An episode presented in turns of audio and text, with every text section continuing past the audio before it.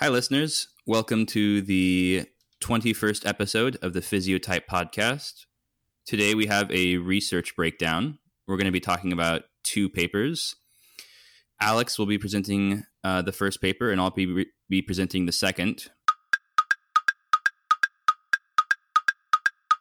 Speaking for myself, I did not read the first paper at all. So uh, it's going to be like I'm a listener right here with you. Um, I'll have all the same questions the audience does. And uh, right now, I'm really just trying to make my laziness and unpreparedness look like a uh, positive trait, you know? But it, it is a little bit because um, I'll be coming at this uh, just as uh, ignorant on the paper as all listeners.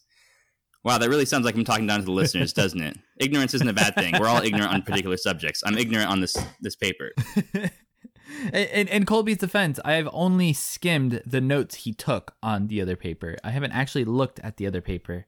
Um, so we're on the same boat, just opposite ends of the same boat. All right. Um, yeah, yeah. Uh, ooh, does that mean you did? And we'll, I'll cut this, but does that mean you didn't get to read the discussion and the supplemental info? Correct. All right, I guess we'll be discovering that part together. I had I really did have a, I had a very busy week at work, so I apologize. I believe you. I believe you. I believe you. It's fine. I'm not saying that it was literally impossible for me to do that. I'm just saying I think if you knew my life, that you would understand why I chose to be lazy for an hour instead of reading that paper. these these research papers take forever to prepare for. That's the thing. Like, it's not an easy read, and especially this one. It's just like uh, every time I tried to read it, my brain fried a little bit more inside. So, yeah, um, I mean, I'm a anyways, I'm a young millennial, and you're a very young millennial. young. You're like barely a millennial. You're an old millennial, and I'm a young millennial no, because no, you're older than me. because Yeah, yeah, yeah, yeah. no. Well, millennials are 80 to 95, and I'm 91, and you're 95, so we're both young. it's eighty to ninety-five. Yeah, What? yeah, That's terrible. pretty sure. So you're almost a Gen I don't Xer. like that. Anyways, my point my point being I ain't good at reading too much. I'll just like to watch those 30 second YouTube vids. No, I do think there's something to it. Like I, I do like I don't know, I read less than I did when I was a kid and I don't know why that is. Like I'm my ADHD seems worse. Same. I'm not sure if it's just environmental or yeah, I'm not sure why.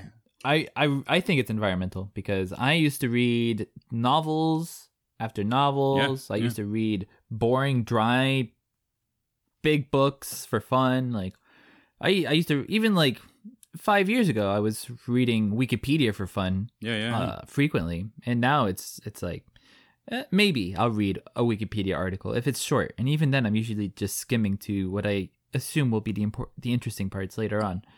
I still read Wikipedia, but yeah, I uh, stopped. I don't know. I haven't been like reading for pleasure much at all. Um, the very first book I read was like, uh, do no Lord of the Rings when I was like, God, I must have been like ten, and that was a gruesome, you know, that was a gruesome trilogy to get through when you're ten. Just, I'm just mean it's like a, those are thick, hard books to read. It was more about duty than pleasure. Um, anyways, who were you at who, who who's to who were you indebted to that you uh you had to perform this this arduous duty as a 10 year old oh, myself, of course. You know, I got to prove that I'm smart and can read a trilogy, and you know. not that not that reading a trilogy should really be like a real pin in your you know a real feather in your cap. Wow. He read for hey for a 10 year old hours it is though. For a 10 year old yeah, Yeah. yeah that's impressive you know. If i think you could you could probably gloat to your fellow fellow 10 year old friends about that pretty easily. there you go. There you go. All right. Why don't we All get right. on with your paper while i try and stop distracting us? So the first paper is titled "Eye Movements During Everyday Behavior Predict Personality Traits." Um, it's uh written by Sabrina Hoppe and Co. Uh, and it's done out of a few different universities. The primary one being um, University of Stuttgart in Germany. stuttgart Stuttgart. Stuttgart. Um, but there's other universities that are also uh, affiliated with this. There's a few of them. I won't list them all. Yeah. So, uh, I guess before going into this, it, it should be noted that we've maybe talked about eye movement for physiotyping like once or twice in all this time we've been doing this. Um, You're right. It's And very. I don't think it- yeah, we've not talked about it much. and I don't know why. I th- think we've just been focused on other stuff. Um, I don't see any reason why eye movement couldn't be predictive of something. Uh, I just think we're too busy looking at uh, face width and uh, iris color to be thinking about that. But um, this felt this felt very relevant because although it's not a although it's not a static facial feature, it is something that's it is a behavior that we have that seems fairly, if not completely, unconscious when we're going about our day to day life. Um, so, if there's a connection to personality at all, you would expect it to be fairly indicative because of that. Um, It seems like it wouldn't yeah, be that so- socialized. Yeah. they don't talk about it here in the paper, but like there's definitely a difference between like eye movement when talking to someone else and like gesturing, uh, which they weren't measuring here. They were measuring eye movement when a subject is just walking around, buying something at a store, and walking back to the lab. I, I think there's a lot of potential here. Um, so that's basically what they did. They took the eye movements from 42 participants. Uh, they they got these participants. They put these like fancy headset goggle things that like record their eyes and record what the eyes are doing at any given moment. They sent them off to buy something at the cafeteria and recorded every eye movement they made on the way to the cafeteria while they were inside the cafeteria buying stuff and on the way back. And then after that, they made them take personality tests. Um, they took the Big Five. They took three tests. They took the Neo five factor inventory, which is basically a Big Five test. Um, they took a perceptual per- curiosity test, which is meant to assess a person's interest in novel perceptual sim- stimulation and visual sensory inspection. And they had them take the curiosity and exploration inventory, which is just a questionnaire meant to assess curiosity. So it was three tests they took, and it seems like the last two tests would be very associated with openness in general, right? They're kind of those are kind of like open openness or testing a little bit. The last one is like openness. I think it's it felt I can't say this for a fact, but it felt similar to openness in like the big five sense of the word. But the second one, um it's measuring more about like the stimulation from um um external stimulus. So like physical stimulation or like just Right. At least the way it's worded here, that's what it seems like. The exact wording is the second one is perceptual curiosity, a 16 item questionnaire assessing a person's interest in novel perceptual stimulation and visual sensory inspection. so the second one seems a little more biological, maybe. Yeah, yeah, yeah. It's more of a direct reference to how the person's interacting with their environment. And much less of a how does this person interact with concepts or ideas, things like that. I, I think we should take a closer look at these two tests because I've never heard of them before, but apparently they're notable enough for these people to be using here and for other people who have done similar tests but in laboratory setting to have also used. So I guess that's something I forgot to mention is that there have been other tests like this done, but uh, this was the first one that was done in like a real world setting. Others had been done by like putting students in front of like a screen and measuring what they looked at and how their eyes moved when watching something on a TV screen or a computer screen or in some kind of laboratory setting. So this was the first time of just letting them go do their thing, look around, move their head, um, and come back and just see what the results were. If you scroll down to figure one, you'll see that, um, and I, I forgot to mention they did have a machine learning involved in this. So they had they fed a machine uh, information and their predicted values based on laboratory um, results in previous testing. Uh, so they fed that to machines, and I don't understand the exact mechanics of how it all worked, but using the machine, using the AI, the AI was able to predict neuroticism extroversion, agreeableness, conscientiousness, and the second test, which was the perceptual curiosity test, uh, above chance, just using eye motions. So was that the whole? Is this like a computer science department? Was that the point, or was that kind of like I've seen people use like additionally we trained an AI on this and we saw that the AI was able to predict. So is the whole thing about the AI, or um, was that just kind of like a little side off side experiment they did? It was more like that was a tool that they were using to notice the patterns. Okay, I always find it interesting when they like find obviously obvious correlations and they even know what those correlations are and yet they still bother to train like a neural network or some type of AI on it. Because like you know what it's going to do.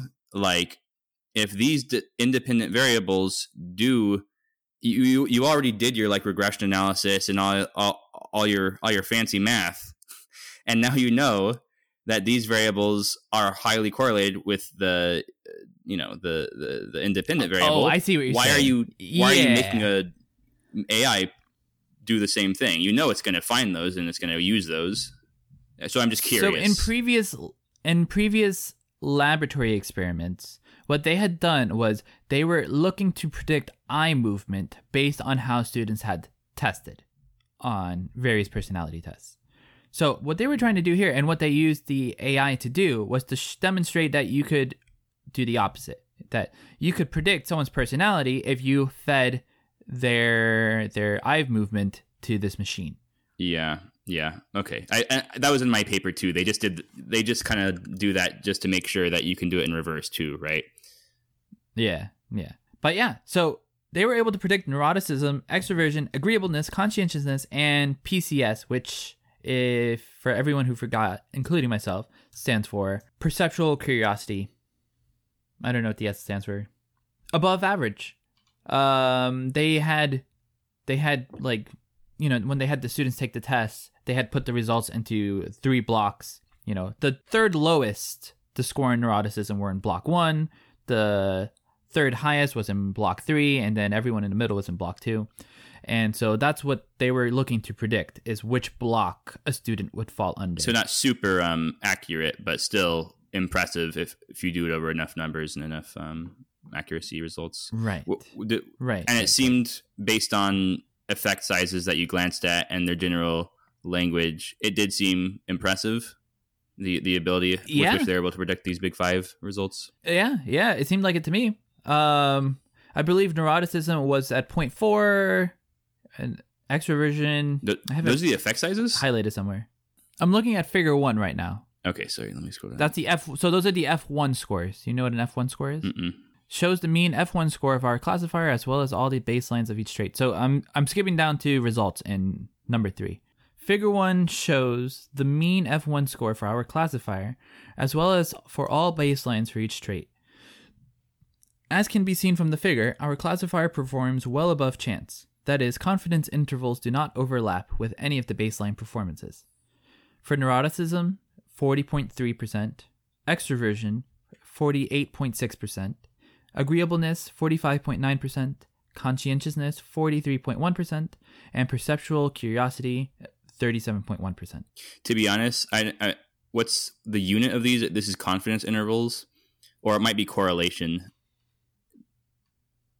or is that the same thing? Um, to be honest, I just I don't know confidence intervals or correlations very well, so I don't really know like how impressive that is. But uh, it's not a big deal. Uh-huh. I just My Yeah. my my impression was that um anything below 33.3% would be random chance. Anything above 33.3% would be better than random. okay. random. You know what I mean? Like I just don't intuit the uh those figures. Like effect size, I now intuit because I like taught myself exactly how it's calculated. But these, I still need to, you know, there's like these few calculations that you kind of just need to like get better Yeah, intuiting. yeah. I know what you and then mean. I don't like I don't like just taking. They said it was good. I don't know. It's 48 percent actually good. I'm not. I haven't like looked at these enough to, and I haven't like figured out how it's actually calculated. So it's not. You know how you know how I am. I just Here, I'll read the quick definition. The F1 score is a measure of a test accuracy. It is calculated for the precision and recall of the test, where the precision is the number of correctly identified positive results divided by the total number of, or by the number of all positive results. oh including those not identified correctly. And then you recall the recall is the number of correctly identified positive results divided by the number of all samples. Oh, okay, that seems. I'll, I'll like spend another minute looking at that, but that sounds pretty straightforward. Cool. I'll, I'll uh, it'll be a nice little tool to have in my brain bucket. F one. All right, carry on. And then if you scroll down to um so like halfway through and this is where I need your help. Halfway through the the um the results. So on the next page of the results on page 5 underneath the figure it says figure 2 shows blah blah blah blah blah. Skip that paragraph. The second paragraph that says as can all, as can be seen from figure 2, 5 of the 19 most important features are linked in n-grams. Do you know what n-grams are? No. And normally, this is the kind of thing I would just skip because it's like, oh, I don't know what it means, so it's not important. But it becomes relevant in the chart that's later. They define it right there. N-grams, which describe a series of n saccades. So does that mean I have no one idea. I'm n-gram means kidding. one saccade? I have no idea. Because I know what a sac I know what a saccade is or saccade. I don't know how to pronounce What, it. oh, what is a saccade? It's a quick eye movement from one point to a different point. oh. So is one n-gram mean one saccade happened? Mm, in the field of computational linguistics and probability, an n-gram is a contiguous sequence of n items from a given sample of text or speech. The items can be phonemes, syllables, letters, words, or base pairs according to the application. The n-grams typically are collated from a text or spe- speech corpus. Uh, thanks. this becomes important only because some of the most predictive aspects of this were one gram saccade movements. Now, I want to say that that means single saccades, like just one saccade happened in a set, as opposed to like uh maybe a three gram saccade Oh, movement I would be like three mo- three movements. I think you're right. So a five gram would be five saccades in a row. yeah, like one, two, three, four, five. As I move my I think so. and- I think so too. So the the higher the n of gram, that means you had more sequential uh saccades. Or I have no. It's a double C. I never know how to pronounce those. But yeah, I don't either. I'm pretty sure you're right. okay. I hope so because that's how I'm going to treat it from here on out. All right, sounds good. basically then if you look at figure 2 the top section of figure 2 is all the stuff that they looked for in uh in this study here and then the bottom part of figure 2 is stuff that's been looked for in other in laboratory settings so not stuff that they actually looked at but things that they that were looked at in laboratory settings and then it's ranked from lowest importance to highest importance when you averaged across all the traits. Um, I don't know why they did that. It was really confusing to me. Uh, but I, I guess it looks nicer, so I can kind of understand. With that said, that means if you look at the bottom of the first half of Figure Two, uh, most frequent one gram saccade movements or saccade movements, whatever, uh, that related the highest, that related highly to neuroticism, also related highly to extroversion, also related pretty highly to openness and a little less to agreeableness, so on and so forth. You see, you see what's going on there with the Yes, I do now. Okay, got it. So least frequent one gram sac movement. They're just saying that this is the least frequent, right? It predicted CEI the most. And then, oh wait a minute. What's the difference between look at the top and bottom? Least frequent one gram sac movement and most frequent one- gram sac movement. They're not defining those. So maybe the in the supplemental information. I think they define some. so of it must just be a, sure it must just be like a quadrant or something difference probably like oh the least frequent is the Mm. one up to the top left and the most frequent is to top right or something like that maybe Maybe, maybe because they they did also have a heat map that of like, um, it was an eight by eight grid that they had basically. So like, if a person was looking under top left, they were looking at uh, heat map one, and then if they were looking at their top right, they were looking at heat map eight. Okay, so- I think it was zero through seven. But so you- you basically what I'm they saying. measured where where the person was actually looking in their field of vision and they also measured how many saccades they had and what kind of saccades they had okay and these and so there ended up being like what 20 of these things they measured and then these indicated uh neuroticism, extroversion, etc. Right, and that's basically the figure that me and Alex are looking at. I know it's a lot of data, and it's like it's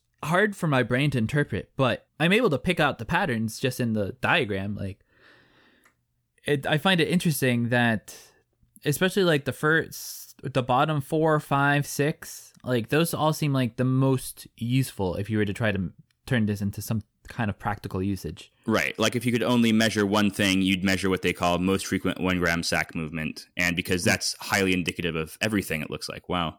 Do you think the listeners. oh, they have blink rate too. Yeah, they have blink rate as well. Um, let me see. Minimum blink rate duration. blink rate is most indicative of neuroticism, it looks like, right? Uh, neuroticism and conscientiousness if I'm understanding this correctly. I mean, that kind of matches a little bit with like I'm I'm picturing like older STJs blinking like crazy as they talk kind of mm, thing. Yes. Okay, listeners, think of those really neurotic people. Uh they're always rapid blinkers, aren't they, Alex? Seems like it. Yeah. I don't know, like this complete anecdote, but very strong feelings. Uh, I very, I, very I vibe with that, that well. I, yes, I would not be surprised if that is definitely the truth. mm-hmm, mm-hmm. Uh, like this might. I don't want to say it's the first. I think it is actually. This might be the first research paper that we've reviewed that we could take some of this information and try to apply it to physiotype directly. Yeah, Like blink, yeah. blink rate, like that feels like something we should definitely think about more. Mm-hmm, um, mm-hmm. the the saccade movement, I, like that's harder to see. That's the only thing that's harder to see because your eyes are pretty small, and like unless you're like looking straight at your eye, like you don't know really which where the eye is moving to. Um, but still, like that might be useful. Yeah, I wouldn't be surprised if blink rate is correlated with uh, meta. Yeah, this is interesting stuff. Um, I'm I'm a little disappointed now that we never looked at eye movement more closely before. I know, I know. Minimum blink duration. That's sick. Actually, you know what's funny? I've been like the way that we've been finding these research articles is basically like, I mean, on my hand, I've just been googling terms that relate to craniofacial features and behavior, right? And there's plenty of studies about that. But why not like choose one of our specific uh, indicators that we think is very strong? For instance, uh, width to height ratio or uh, eye inset level and see if there's new papers on those specific things because I'm sure there are a few, and those would be, you know, more directly applicable to physiotype. I agree. I agree. Yeah, this is an exciting paper though. This one I found because I was looking, I was trying to find anything that was related to iris, iris color, and stroma. I couldn't find anything about the iris, but I found this paper. So, okay, this is this is an interesting figure. Um, table S two is correlation coefficients between personality score rates ranges for each trait and features extracted from a sliding window with the length of 15 seconds. The features listed in the table form the smallest set that contains the 15 features with the highest correlations for each trait. These 15 coefficients are highlighted in bold. The n-gram features are called sac, sac movements if they were based on saccades only, and SF if fixations were considered as well. The numbers in bold are the 15 coefficients are highlighted in bold. So the, oh, so the coefficients are in bold. The with the highest correlations for each trait. Blink rate was related to neuroticism and perceptive curiosity to a high hmm. degree. These correlation fictions were, describe properties of the collected data and, in contrast to the feature important scores, figure two in the main. Okay, so these were collected independently of the machine learning process. Okay, that's why that's why this thing exists. Yeah, yeah, yeah So the sense. machine found a closer correlation or a higher correlation for conscientiousness and blink rate than the humans did. Basically, okay, okay, is what I'm understanding from this. And then the heat map stuff, like I think the heat map stuff could be interesting as well. Like maybe not trying to look at someone's eyes and trying to figure out where they're looking in an eight by eight grid, but if you could, if you could separate it into like quartiles, right? Like oh, if they're looking on their top left, very often maybe they're high in such and such function, or if they're looking on the bottom right, often maybe you know. I don't know how likely that is to be the case, but that could be useful. Yeah, yeah. Yeah, I I think that's it for me for this paper. Unless you have any other questions about it. Um, no, I'm good. Uh, they clearly found some high correlations. That this is like pretty pretty flippin' awesome. Yeah, I agree.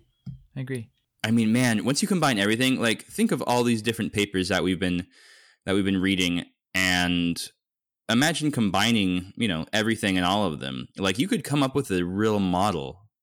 You know, like what we do at Physiotype, you could come up with something that good um, with just statistical data and machine learning, you know. Um, Mm-hmm. I mean, obviously you could, right? Otherwise, physiotype wouldn't be real. But I'm just saying, like, I think already with the data we have, you could come up with uh, facial recognition and machine learning uh, combined with all these, you know, craniofacial and even non um, facial characteristics, and you could have like a good, a decent model of behavior with just the existing um, research. I think it's incredible. I I agree. I agree. I'm I'm almost surprised no one has tried to do this. I, I mean, may, I'm, maybe someone has tried to do it, but if they have, it hasn't become public knowledge. We haven't heard about it. Like, it's interesting. I I have I have to imagine that there's governments that are trying to do this. Like, yes. this could be so useful as a surveillance tool. yeah there's there's no way that uh there's not there's no way that the military doesn't have at least like a couple people at one time working on seeing if they can exploit this research to benefit them the military is very good about uh doing crazy sounding things that actually might work you know Mm-hmm. uh, they're not Mhm. afraid to do odd things as as we all as we all know and uh, this is an odd thing that might just work. I really, what I would love to do is just do like a giant meta analysis of like every single just like behavior, physical feature correlation paper ever, and see if you could come up with like a consistent model with all those using a meta analysis. It would be a monumental project because there's so many of them, and there's such they're often in like slightly different fields even, and they talk about they're not necessarily super related to each other except for that they're all about you know physical characteristics and behavior but i think you could come up with something amazing if you did just like this huge meta analysis of everything I agree. We need a uh, we need a an SJ or an NJ to uh to come in and do all this stuff and then let us know what they find. or just you know give me enough adderall and give me a year and i'll do it the main problem is i have a job right now that's really you know that's Ugh. Ugh, jobs, the worst. i know what was i thinking okay um yeah let's move on to the second paper i guess If you're enjoying the episode, we highly recommend you join our Patreon. Um, on the Patreon, we have access to exclusive pre and post show conversations. On top of that, all of our blog posts and podcast episodes are released on the Patreon early for you to enjoy. So, if you're looking for a way to contribute, please think about joining the Patreon. Uh, thank you to everyone who is on Patreon. We appreciate your support. Now, uh, let's keep listening. did you read this paper alex okay I did not. okay I barely read your Cool. notes. Well, then we're in similar boats. Um, so the title of this second paper that we're going to uh, break down is "Similar Neural Responses Predict Friendship." And indeed, after reading the paper, I have uh, have to agree with him that they do, um, which is pretty cool. I mean, every single one, every almost every single time I read one of these papers, I'm like, "Holy crap, this is incredible!" So yeah, this is actually a pretty fun paper to read. Pretty impressive results. So yeah, let me just go over my notes. I uh, kind of tried to explicate everything in you know 400 words. Uh, but basically, they kind of they go through their uh, introductory statements, you know, as these papers often do, saying like, "Oh, we all know this. So there's been studies that talk about this before. It's also an intuitive experience that we all have." You know, they they there's they're saying there's ample evidence homophily is an extremely common phenomenon among humans, basically. And homophily is just the tendency of humans to associate with humans that they have uh, similarities with, basically. Um, so this sounds obvious, but if you think about it from a very like uh, first principles or a like prior and probability perspective, it's not necessarily going to be true, but it, it, it, of course is. You actually do end up associating with people who are more similar to you. The data has bore this out pretty well, apparently. Um, and even though there's times where it's more, you get more utility from associating with people who um, aren't similar to you. For instance, in an office where you need people of lots of different uh, skills, um, that's that's often necessary to have um, non-homophilic relationships.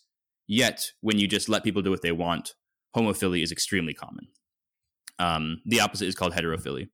It's considerably more rare. They talk about. Um, they say most studies interested in homophily have delved into the similarities in side groups as regards to visual demographics. Um, so that's generally what the research has been focused on now up until this point. So they're looking at things that you can literally tell from just looking at a person. Um, and they're generally things that you would consider demographics. So um, age, gender, nationality, ethnicity, those kinds of things. And there is research on uh, similarities of visual demographics inside uh, homophilic groups. And then to a lesser extent, they have been measuring behavior within homophilic groups. Um, they go on to talk about how extroversion and openness, um, we already have compelling evidence that those exhibit social assorti- assorti- assortativity, which means that they're more similar among individuals who are friends rather than individuals who are not friends, basically. So that means if you have friends, see, uh, they're more likely to be similar in your extroversion level and more likely to be similar to your openness level compared to just random people you choose in the street. Um, and that's all. Mm-hmm. And I mean that makes sense, right? If you want to go do something um, with someone, and you know you're a person that really loves new experiences, you're you're you're gonna not be hanging out so much with the person who's not oh, going oh, yeah. with you to do the things. Like that's like a it is quite easy process. to understand the actual mechanism that causes this, but it's always nice to actually have the data there, right? Um, and so, yeah, they basically just went on talking mm-hmm. about the general support for what they were their their hypothesis. Um, and basically, uh, their research showed that neural response similarity when viewing a naturalistic audiovisual movie is higher the closer two individuals are in a social network. So the brain areas where they say that those most similarities, sorry, the brain areas where they say most similarities are, um, are the regions in the brain associated with uh, attentional allocation, narrative interpretation, and affective responding. Did they did they give any further um, explanation? They went on to explain the exact regions of the brain that showed the most similarity among uh, people, among friends. Um, and I believe maybe in some supplemental information, they, they, I imagine that you can just look up which areas of the brain are correlated with attentional allocation or whatever. And uh, I didn't look at all the supplemental information, but uh, one would assume that you could find that out. Um, but that's yeah. what their claim is. Yeah, Th- basically they saw, oh, this region of the brain is the most mm-hmm. uh, has the highest correlation, and we know that this region of the brain is associated with you know. Right, right, right. I, I that'd be a good thing to look into later. I, I'd I'd be curious as to what they mean by mm, narrative interpretation. Yeah. And I don't think they actually gave uh, like yeah. a, they don't they didn't try to have a justification for why they saw more correlation in those areas of the brain. I don't think in this paper, but that would be interesting to look into as well. That mm-hmm. I think you'd find yeah you'd find a reason for it, obviously, um, but I think you'd find it quickly. Is what I'm saying. Mm-hmm. So yeah, mm-hmm. let me um just kind of like go through what the what the actual experiment was. Um, so this whole paper is kind of like um, it's like a little bit of network science. You know, um, you can kind of like get into networks, and they actually get kind of complicated, and you can do some fun math with it and consider how people are connected in a network, um, or or how nodes are connected in a network. In this case, the nodes are people, but you could say something like, uh, "There's a network of this many people, and how long does it take from this node to get to this node? How many other nodes does it have to touch to touch that node?" That's kind of the thinking that these network people do. Um, so, anyways, I see. They got 279 students. They had them fill out a questionnaire. Um, and this was to determine the dynamic of the network of the 279 students. So, of primary importance in the questionnaire was whether two people mutually agreed they were friends. So, basically, they now have 279 uh, nodes in this network, which are people, and they know how all the nodes are related. Are these two people, do these two people both think they're friends? Does one of them think they're friends, not the other one? Or do neither of them think that they're friends? Kind of.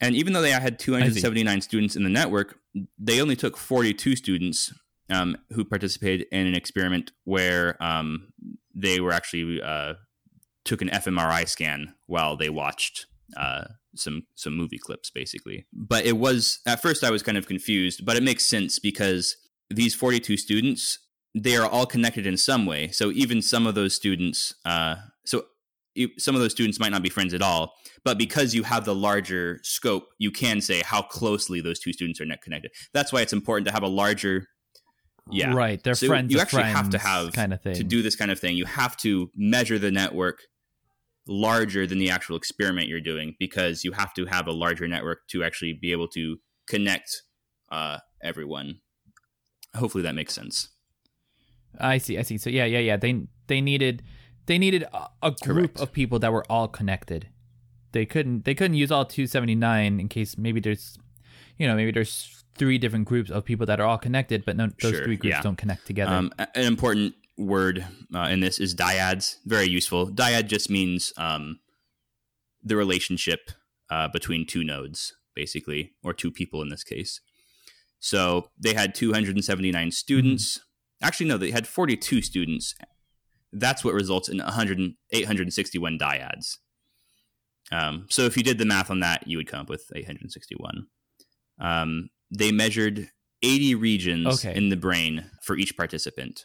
So 42 students, Uh-huh. 861 dyads, and they measured 80 regions in the brain while each student watched um, just short television clips. Um, and these clips were curated in such a way such that the student was unlikely to have personal feelings about the clip. You know what I mean? You're not going to want to have your cousin on this television show that you're watching because that's going to be different. Um, yeah. So they did an F- Yeah, these yeah. are fMRI scans.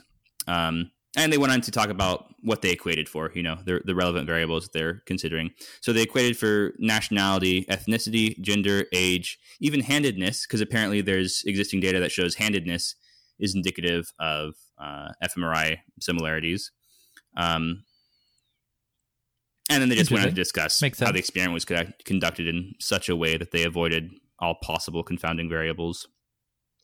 Those those variables I mentioned, you know, they specifically mentioned those because we have evidence that those already cause uh, correlations among fMRI scans. And then, yeah, the, the results were uh, quite good. Um, the experiment revealed a significant effect of neural similarity.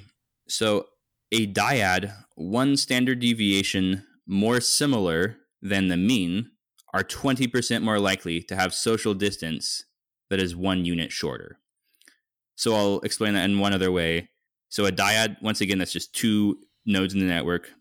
They are one standard deviation more similar than the average similarity of F- fMRI scans.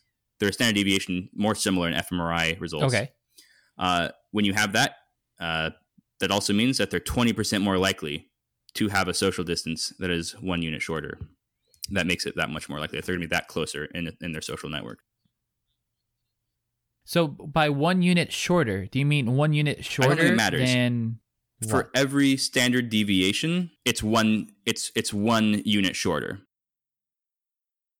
i see i see i see i see i see That sentence has a lot in, in it. So just to unpack it just a little bit more, one unit shorter in social distance.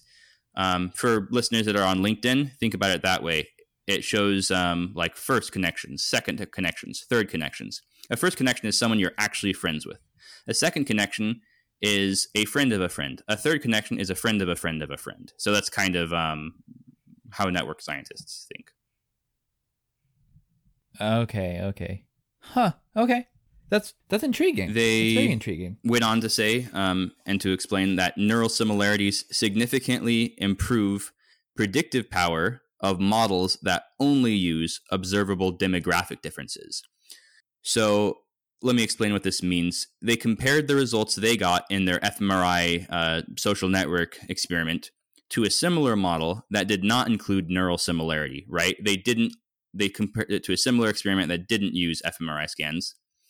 Neural similarity added significant predictive power in determining the social distance of two dyads. Basically, what that means is we already know that visual visual demographic properties are predictive of network distance between two dyads due to past research. And this study, the one in question that we're talking about, showed that even when you are using visual demographic properties already, which one would suspect are quite powerful, the neural similarity data increases the predictive power of the model significantly. Um, I'm kind of surprised by that because it's kind Okay. of like, go ahead. so just just to see if I understand, uh, basically what they're saying is that this is powerful enough that that it wouldn't be a redundancy at all to include this Exactly. if you're trying to predict. Like it's worth adding. It's really worth using this as well as your other tools. It isn't like, oh, this is useful, but it's it's it's useful by itself. But if you're already doing this other stuff, then there's Yep. no point in bothering with this. It's like Yeah, it's Okay, not washed okay, out by the power of the previous data, which is that's awesome. That means it's like significant. You know, it's it's it's as good or better than lots of visual um It's big. cues. You know, Yeah. so um they were pretty thorough. They just did a lot of tinkering with the data. Um, they removed direct friend dyads. So like in linked the LinkedIn analogy I was using, they removed those first connections um, just to see if the results were still good, right? So for anyone who's like just looked at data a little bit, you know that if you're looking at a million things and the average is X, that average could could be caused by just a few huge uh, outliers or something. And so they're like, well, let's just re- remove direct friends because that does seem like a direct friends seem like especially different than second to third uh, differences in networks. You know, just just for good measure, they they removed that from the data and just to see what happened. Results were still great. They combined all non-friends into a single category, and they still got great results. So basically, they stopped comparing direct friends to see if neural similarities are predictive, even when the people aren't friends. And they found that yes, neural similarity predicts network distance, even when no direct friend dyads are included in the data. So that's once again, that's pretty cool too. That's it was probably a good thing for them to to, to try that out as well, because I can see how it would be quite possible that you know neural similarities maybe among friends are so great that all the data looks good, even though it's only the friends that are skewing the data to look good. Huh. That's very interesting. I'd like to I'd love to know like how this translates directly to to like the behaviors between these people, you know? Like like how does this, you know, everything we're seeing they're seeing in the brain that's got to translate into something. So I'd love to know I'd love to have a better understanding of like like uh like uh, the things you you were listing before like um what was it narrative interpretation and affective responding well, we attention in a way we do kind of know. Like we don't know what those brain regions cause necessarily. Anyway, we do know about openness and extroversion. Right. We, we know we know they're we know they're activated in such and such situation.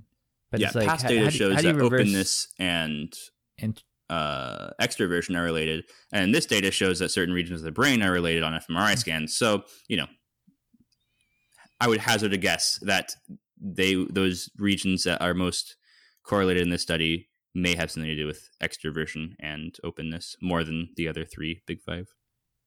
Mhm. It's a really good question though, because that once, Right, yeah, I see why you're asking, a- asking that because once we have the answer to that question, then that directly relates to physiotype. right. Then we can we can use this, you know? Like I'm not sure yet how yet, but I'm You know, sure there's a use I have no idea. There, there absolutely might be data. There probably is data out there that correlates uh, these brain regions' activities with behavior. So it would be great to look at those studies now and then kind of bring it back around to this one, and then then we'd be able to tie it in with physiotype quite well.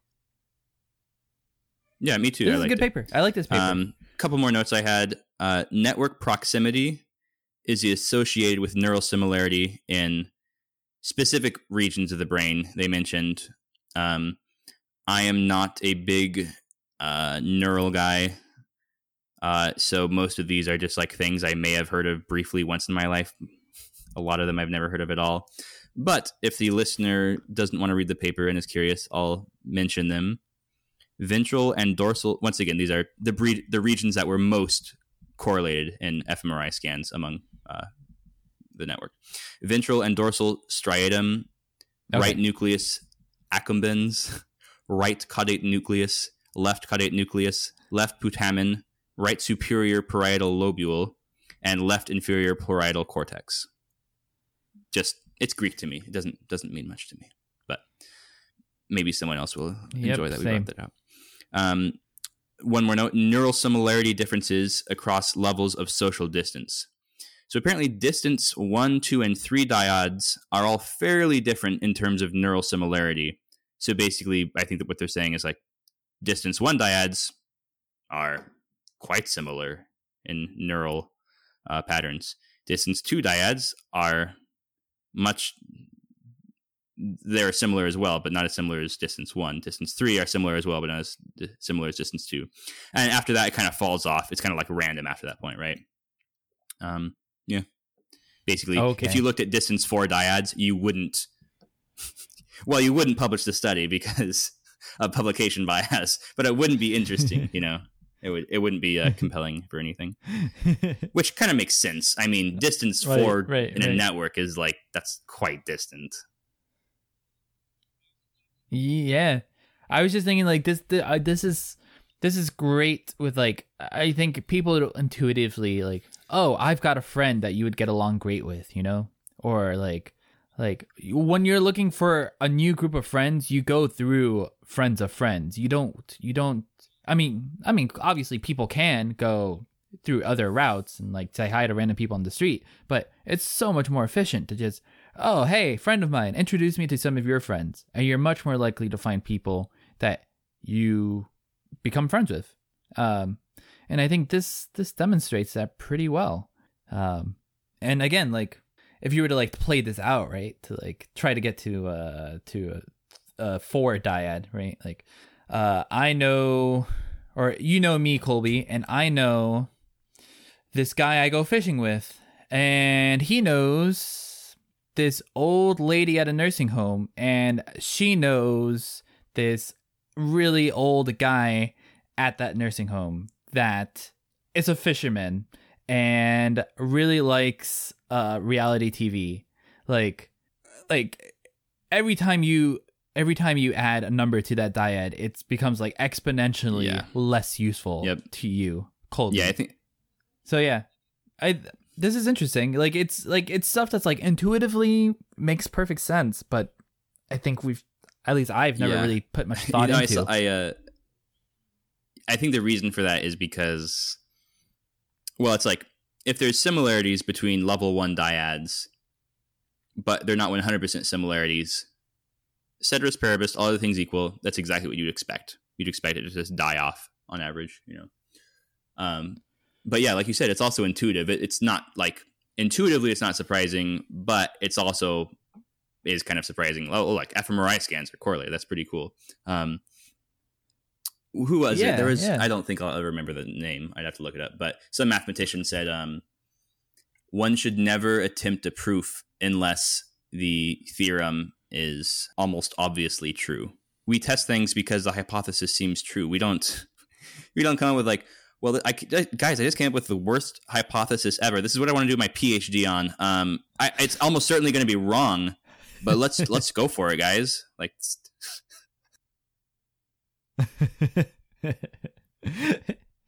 if uh if if we had infinite time and infinite use resources as a society, that You would know what I be worry about perfect way to do sometimes? science.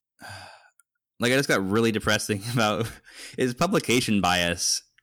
Like that's oh, got God. like if you think about it, publication bias has got to be a gigantic problem, right? Like you don't get good results or the results that you were expecting. Oh, there's no correlation. Eh, yeah, I'm just gonna stop right here. Like, like you already spent, you know, five thousand man hours on this project, and maybe you're like almost done. But like to actually like wrap it up and get it published, that's gonna be another, you know, twenty percent of the project. You might just stop.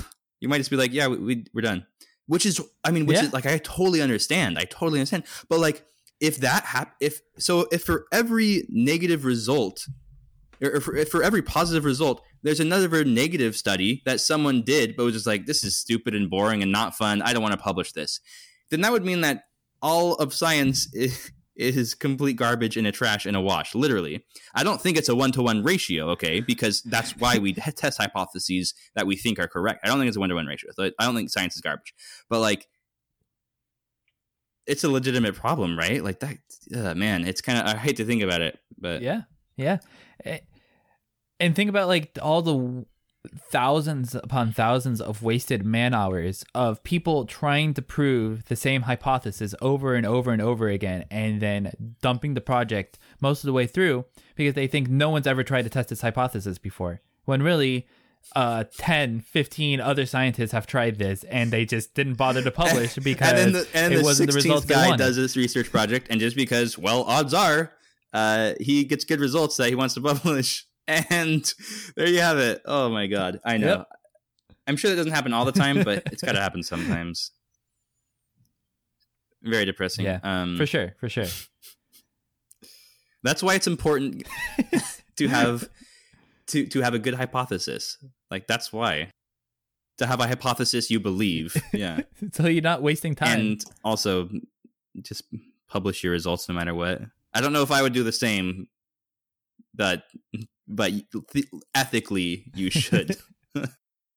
um, if if if we had an infinite amount of time and an infinite amount of resources as a society, the perfect way to do science would be to test every single conceivable hypothesis, Oh, no yeah. matter how stupid it is. But we don't have an infinite amount of time and we don't have an infinite If amount of resources. and uh, bringing that down to a personal level, level, me, Alex Garcia, have a very limited amount of time and a very limited amount of resources. So I'm not going to be testing a hypothesis I think is stupid, even if in theory it's for the in betterment fact, if you did have an infinite amount of time, resources, and well, it's adding computational power, you wouldn't need science because then you could just use the principle of determinism and look back at the Big Bang, you know, 13 billion years ago, and then you could predict the future. You know, Hari Seldon uh, Foundation Mhm. series style that totally works given given given infinite computational power and uh, you know you know that right? You, you know about that theory that the principle yeah, I, I believe quantum oh physics gosh darn it let's just punch- ignore quantum punch a physics hole in that idea, don't say though. that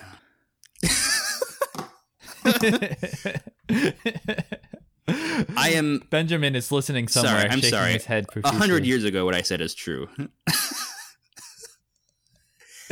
and who knows maybe quantum maybe the uncertainty principle is just a result of some fundamental inability of ours to measure things. And there is theoretically some way to measure probability fields which give you 100% certainty.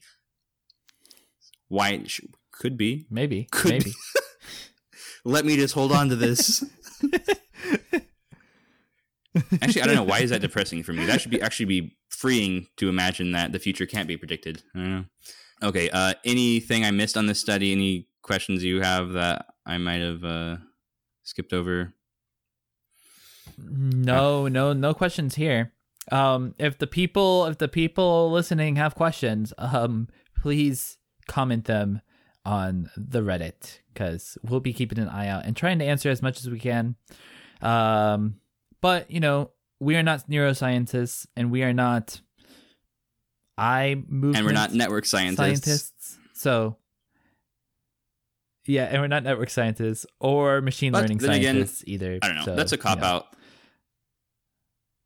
It is a cop out. Uh, most definitely.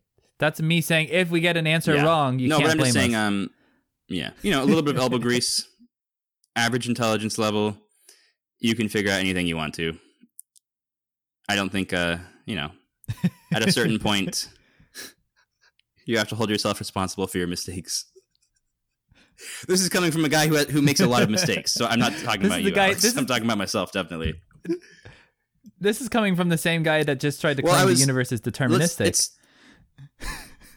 quantum mechanics didn't come up until like the 30s or something right give me a, some time to get around to it this it's barely hundred years old, right? I don't know. So I, I'm a I'm a Newtonian guy. yeah, yeah, we we can tell. I guess that's it. I think that's it. I think that's it. Um, yeah, good notes. Any questions for you from I you? think you had the harder paper, I stopped the recording. and there's a bunch of open questions that I don't want you to try and answer now for me because I just don't have the uh, like I said, don't have the firepower today. But uh, thanks for doing your paper. That one was much more difficult than mine, I think. Uh, Physiotype has uh, is has been interested in brainwaves for quite a while, and we actually have done some preliminary research that we need to continue. Um, but it is high up on our um, high up on our list of research projects. Uh, I think we're that's probably what we're going to end up putting most of our work into. I don't know. We've talked about this a little bit. Yeah, we do anticipate brainwaves will be indicative of um, physiotype. Uh, specifically EEG, right? That's that's what we were looking at. Yeah, yeah. We have an EEG reader and everything, so we're committed. We're committed to this. This isn't just this isn't just reading papers about EEGs. This is like we've gotten some people to sit down and let us read their brainwaves. So we should we I mean we have to we have the supplies. oh, we and, probably and invest more listeners, time into if I you have a Um, consumer grade EEG, they do exist. Get in touch with us because we may need your help later on down the road. Or a non-consumer grade EEG. If Yes. you if you're a doctor who works in a hospital and it's just like, sure, why not? Yeah, if you could help us out, awesome. Yes, I you know I, that didn't even occur to me, but you're 100% right. Um, please, if you have EEGs, get in contact ASAP, sooner the better. Um, because we we do really want to start moving forward on this stuff soon. Um, we're just kind of working out the last Mostly we're just busy and lazy. and whatnot. Well, Alex is busy. I'm busy and lazy.